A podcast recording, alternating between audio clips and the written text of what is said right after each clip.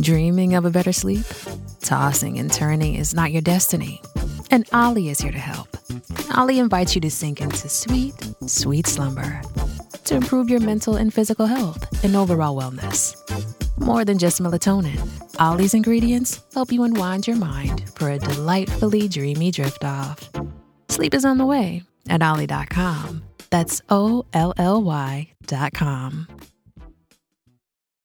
Podclass, i podcast di classe editori. Giornata in calo per l'azionario del vecchio continente. Si apre così la settimana che vedrà per Piazza Affari una montagna di trimestrali determinanti dei titoli a maggiore capitalizzazione sul listino milanese, tante le banche e le aziende di riferimento quotate che comunicheranno i loro risultati di bilancio al mercato a partire dalla giornata di domani. Questo è Podclass, il podcast di Class CNBC. Linea mercati. In anteprima, con la redazione di Class CNBC, le notizie che muovono le borse internazionali. Ripartiamo dal bilancio di giornata per l'azionario europeo, un calo che non ha visto, non ha fatto sconti anche il nostro Fuzimib che in mattinata ha cercato di resistere al calo del DAX di Francoforte, del Cacaran di Parigi, poi ha chiuso in flessione, seppure frazionale in rosso, dunque sotto la soglia della parità. Da un lato pesano sicuramente anche le nuove indicazioni che descrivono un rallentamento dell'economia, lo vanno a confermare. Faccio riferimento al PMI servizi di ottobre. Per l'Italia è stato un dato peggiore delle attese, si è passati dai 49,9 punti del mese di settembre ai 47,7 del mese di ottobre. È sicuramente un peggioramento e un far capire al mercato, questo almeno è quello che è stato inteso, che il rallentamento dell'economia viene confermato. Parliamo del, dei 50 punti che sono un discrimine tra un'attività economica che incrementa e un'altra invece, se resta al di sotto come in questo caso, che fa passi indietro, diventa sempre più debole. Questo accade però non solo per l'Italia, anche la Germania, 48,2 punti il PMI servizi di ottobre passa a questo livello dai 50,3 punti del mese di settembre, questo è lo scenario della cosiddetta locomotiva d'Europa.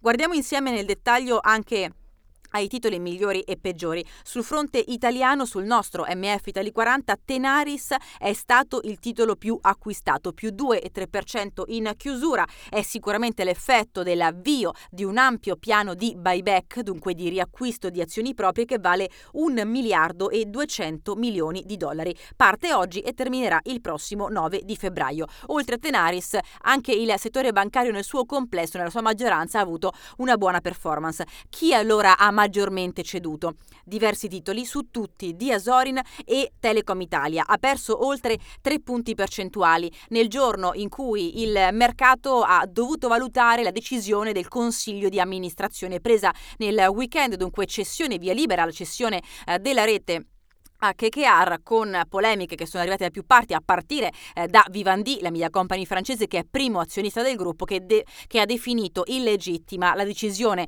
del CDA che non passerà eh, da nessun tipo di assemblea, né ordinaria né straordinaria né consultiva. Sul fronte dello spread, 190 punti, si chiude a questo livello eh, il valore del differenziale di rendimento tra il BTP a 10 anni e il Bund tedesco, con un rendimento del nostro BTP decennale al 4 e 64%.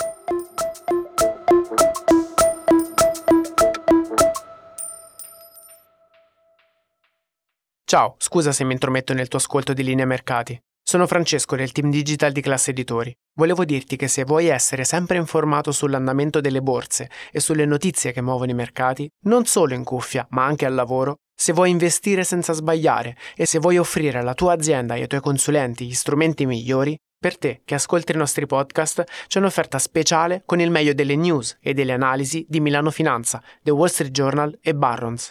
Trovi tutte le info nel sommario di questa puntata.